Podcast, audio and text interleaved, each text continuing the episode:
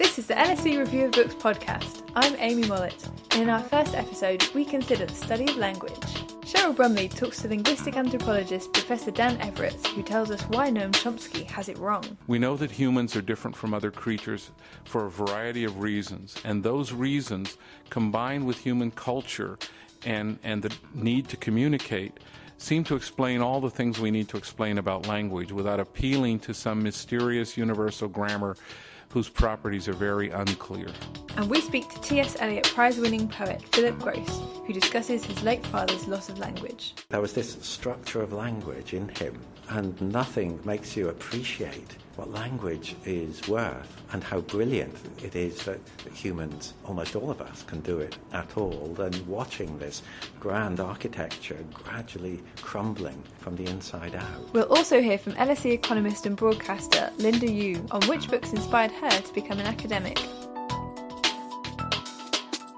This is the LSE Review of Books podcast. Welcome to our very first episode. These podcasts will serve as an online accompaniment to the book reviews and features published on the blog.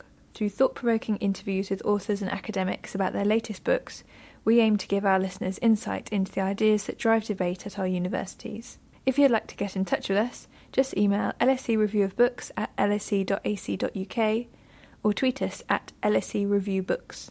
First up, we talk to linguist Dan Everett about his controversial new book, which is causing quite a stir in linguistic circles. Cheryl Brumley has more.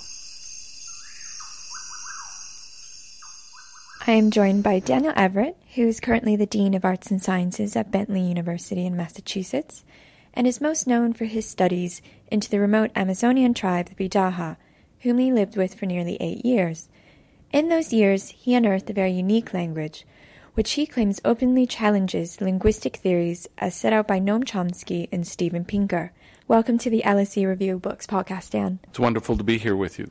In your new book, Language a Cultural Tool, you're saying something deceptively simple.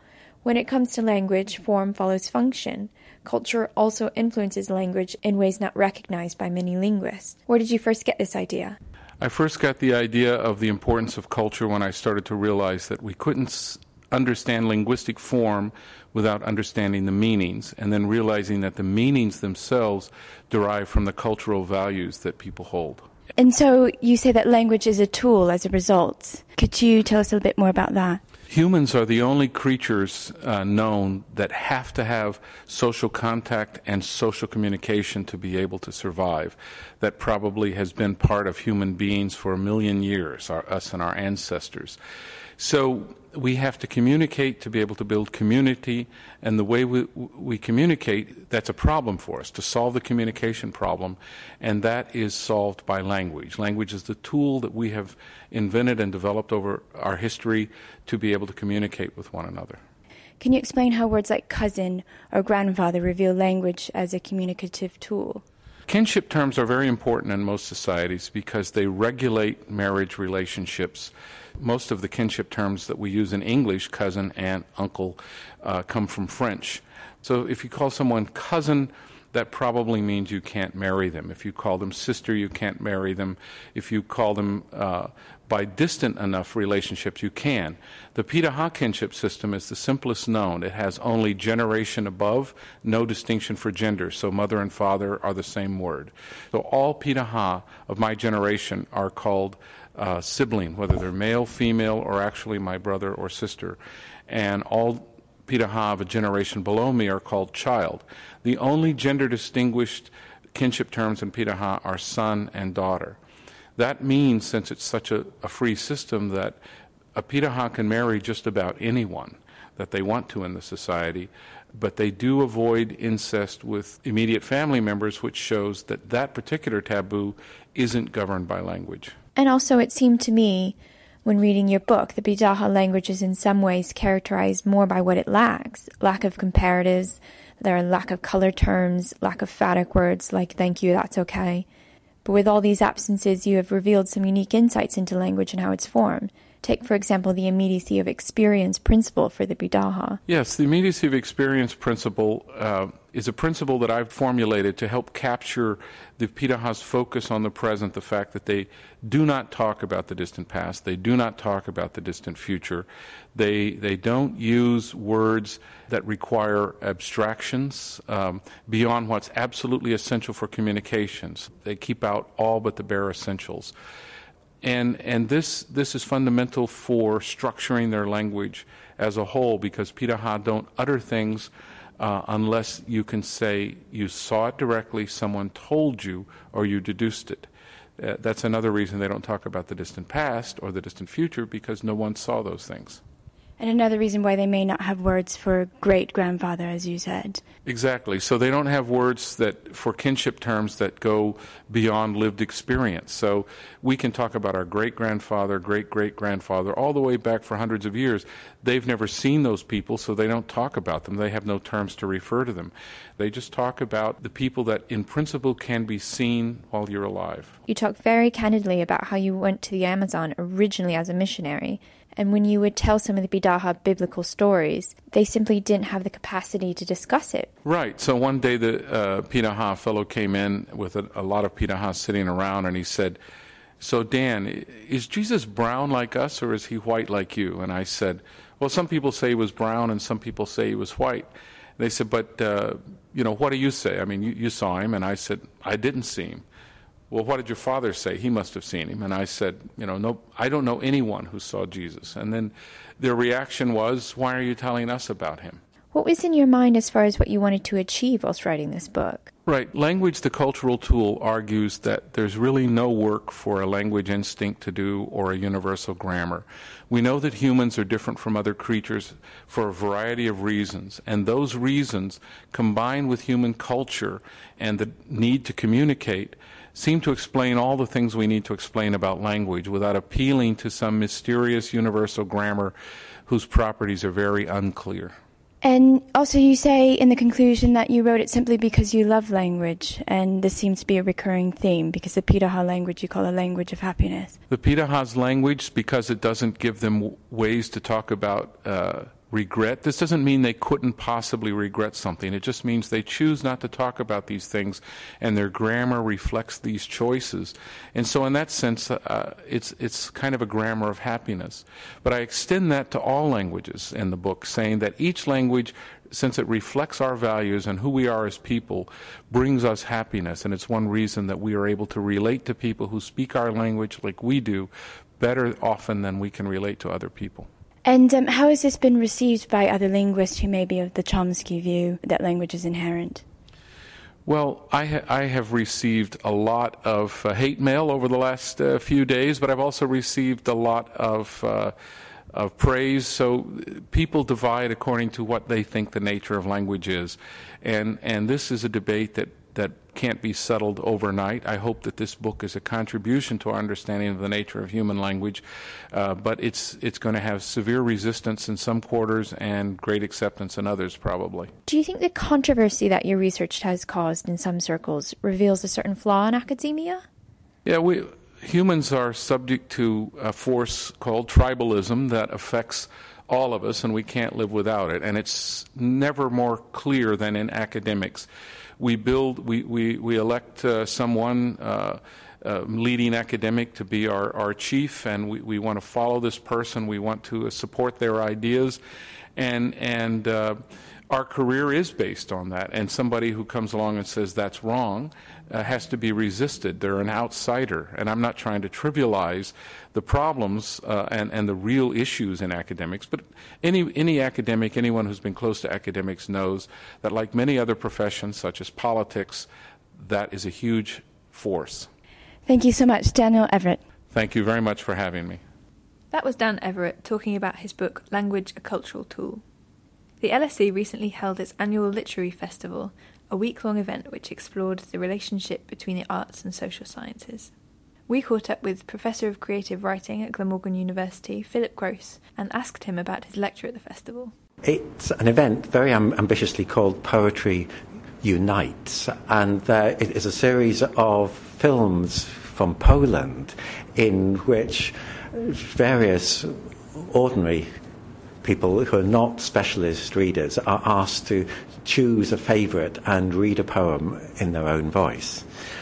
Um, what we're investigating is ways in which there's something about poetry as a form of writing that can, can cross boundaries and barriers between people and cultures and even languages in ways that, that straightforward prose, which I could say merely makes sense, might not.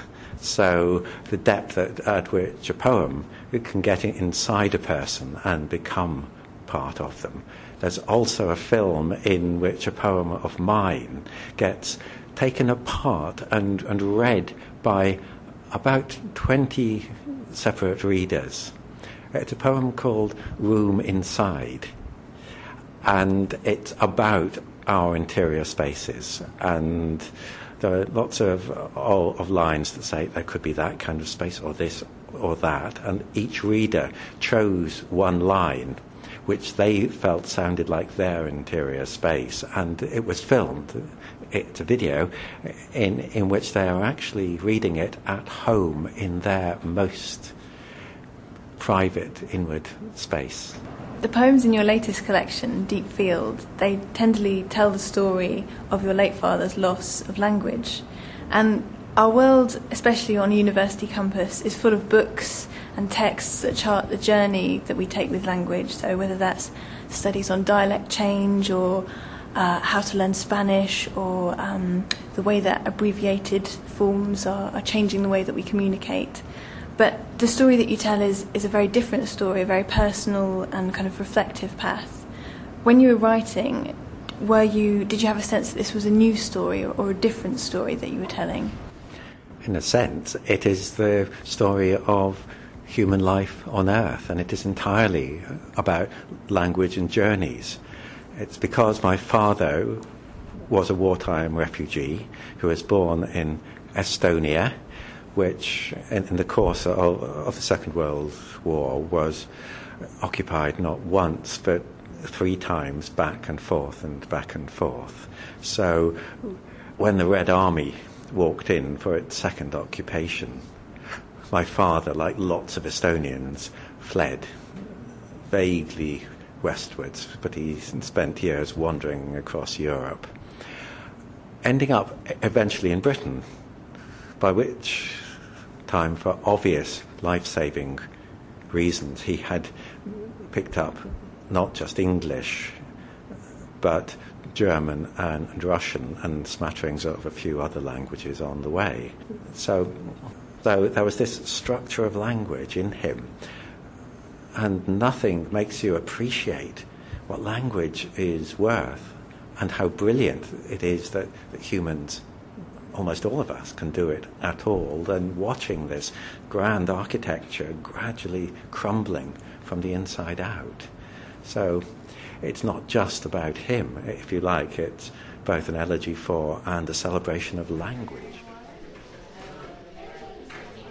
90 now, you're adrift on the vowel stream. The crisp edge of all your five languages gone, and we're back to the least of language. It's all one, your, his, or my slight modulations of the bare vowel of animal need. So even here, how they give us away our vowel sounds, class, place, family secrets, the wrong school or side of the blanket, or overstayed visa, let slip between one consonant and the next.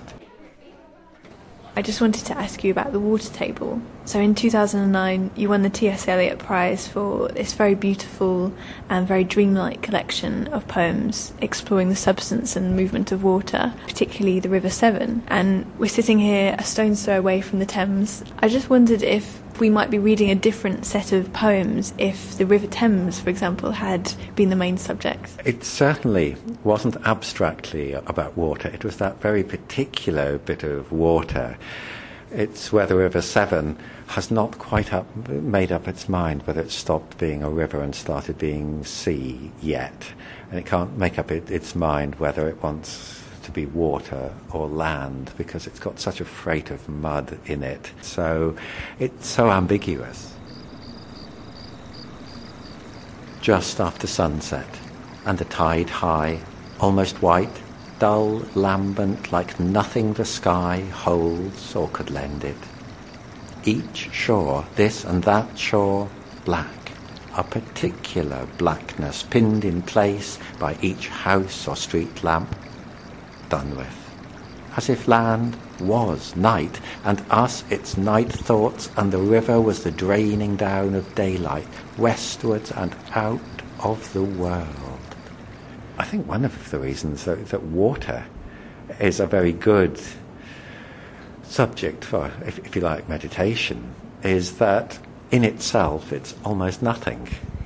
Pure water in, in a glass is colourless, odourless, it, it's hardly anything. But what you experience of it is what gets either reflected in it or refracted in it or floating on it or dissolved in it in all kinds of impurities and that's what really interests me about the world well it strikes me that in London with such a, a busy, racing, impatient kind of heart or structure, the, there's little time to study the, the kind of intricate details and, and whether it's mundane or beautiful or, or how things interact. Is it a poet's task to to slow things down and to expose these these beautiful or even mundane everyday things for us? It might look like that, but most of the things I write were noticed in an instant, were often scribbled in their fir- first impulse in five minutes on, on a train while I'm hurrying between one place and the next. I'm very pleased if I create the impression that I'm leading a spacious, meditative kind of life if only. or maybe not if only. Maybe, maybe that's not what the work would happen either. Maybe part of that inward, out, outward self uh, and other tension is also a tension between fast and slow. Going back to Estonia, um, in January 2011, you kept a blog about your visit there, recording your thoughts on culture and um, tiny aspects of, of street scenes. How did the idea to uh, record your thoughts in a blog come about? Because I'm a writer, and writers are those unfortunate people who never feel that they have really existed in, in the world unless, in some sense, they've written it down. And I look better and, and I see things better when I'm either writing or I'm in a kind of writing stance. And did you find the experience of writing a blog more rewarding than poetry, or was it were there similarities? Is it completely different? I am not a paid up member of the blogosphere. I know there are writers who whose every moment of every life gets recorded like that. I will not be one of them. I, I will send an occasional blog postcards when the moment is, is right and when I know who I'm, I'm writing it for and why.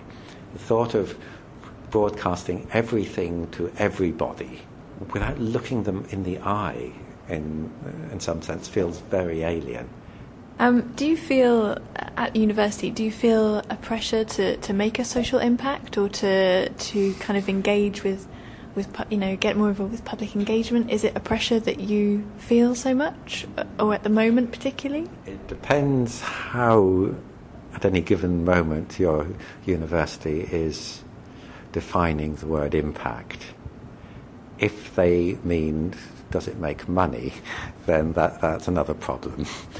But anyone who, who's a writer, obviously we want an impact. Obviously, we are engaging with other people. Well, what else? Why else would we be doing it? It's a crazy occupation otherwise. Perhaps it comes naturally then. Yes, though it doesn't mean that we are effortless exhibitionists. Quite a lot of writers, or at least me, might look like introverts, but are probably very shy extroverts. Philip Gross, thank you very much for joining us on the LSE Review of Books podcast. It's been an absolute pleasure to talk to you. You're very welcome. Thank you. Every week on the LSE Review of Books blog, we feature an academic discussing the books that inspired them. We've already had Nobel Prize winning political scientist Elinor Ostrom and gender and masculinity theorist Raewyn Connell. To complement these written accounts, each podcast will also feature an academic talking about the books that inspired them. LSE economist and broadcaster Linda Yueh now tells us how economics books weren't the only inspiration for her entry into the field. I became interested in economics through non economic books. So, one of the books that really struck me when I was at university was written by the historian Paul Kennedy, The Rise and Fall of Nations. And even though it was a history book and mostly about geopolitics, I think it opened my eyes for the first time to thinking about much bigger forces that drive prosperity and wealth. And then I think I started reading more economics type of books. And another book that was just very inspirational was by John Kenneth Galbraith, The Great Society. So, in that sense, I was drawn into economics by the wider changes in the world and realizing that I needed to understand the kinds of tools and concepts that could help me analyze what the prospects for improving um, people's livelihood was. So that was really my first introduction to economics, not probably via um, the normal kind of route. And in terms of the books that I think would be very good for people to take a look at if they were interested in economics, I think the recent advent of, I should say, popular type of books um, are actually a very good way of enticing people who don't necessarily think that they're that interested in economics to take a look. So in that way, it echoes my own interest, which is I started off reading history books and then became interested in economics. So obviously, a very popular book in recent years is uh, Freakonomics by the Chicago economist Stephen Levitt. And I think the beauty of that book is that it's so simple in explaining how it is very complicated economic models and theories can help you understand specific parts of the world. And in that sense, I'm also trying to write a macro book, so about growth and changes in the world um, over the past few years, thinking through what the real structural changes in the world economy are, but in a way that's understandable and can be widely accessed. So, in a sense, a macro version of uh, Freakonomics, which is very much about micro type of behavior. And I think some other books which I certainly do enjoy reading, although I always wonder what economists do end up reading about in their spare time. And I think many of us are probably reluctant to admit we read economics books, but I think several of us do. So, um, you know, books that I have read in my spare time include Joseph Stiglitz, Globalization and Its Discontents. It's a very good, not just narrative about how the world economy and poverty and development has changed, but also from his own personal experience working in the World Bank. I think that's a very nice entree into that world. And also Paul Krugman, who writes extremely uh, lucidly and insightfully. His book, Pop Internationalism, is one of the best introductions to a difficult part of economics, I think, for non economists, which is international trade. But in my spare time, I do also read non economics books. And um, one of my favorite genre books are autobiographies. There are good ones, there are bad ones. Um, my favorite is the autobiography of Bertrand Russell. This is not because he's a mathematician, but it's because he is um, uh, an interesting, multifaceted person who actually did win the Pulitzer Prize for Literature. The self examination uh, of such a varied life, I find that to be absolutely fascinating. And I do finally want to say, I did also plow through I can't remember exactly how many pages, but it was a lot of pages of Bill Clinton's My Life. so, um, but I, I think in terms of reading, I think it's good to read both inside and outside of, of your profession because you never know where inspiration might strike. And who knows, if Bertrand Russell can win the Pulitzer Prize for Literature, there may be even be hope for economists who do a lot of uh, writing as well. That was Linda Yueh. Thanks for joining us on our very first episode here at the LSE Review of Books. This podcast was produced by Cheryl Brumley, and we'd also like to thank Babito, Eric5335, Corsica, Ryan Samba, and Mrs. Cool at freesound.org for the music and sound used in today's episode. Join us next month as we explore gender studies and the legacy of feminist scholarship. We talk to film expert Dr. Melanie Bell about female protagonists and why we should consider film through a gendered lens. And Leslie Hall talks to us about the history of early feminists and the impact of their early campaigning on feminism today. Find us on the web at lsereviewofbooks.com.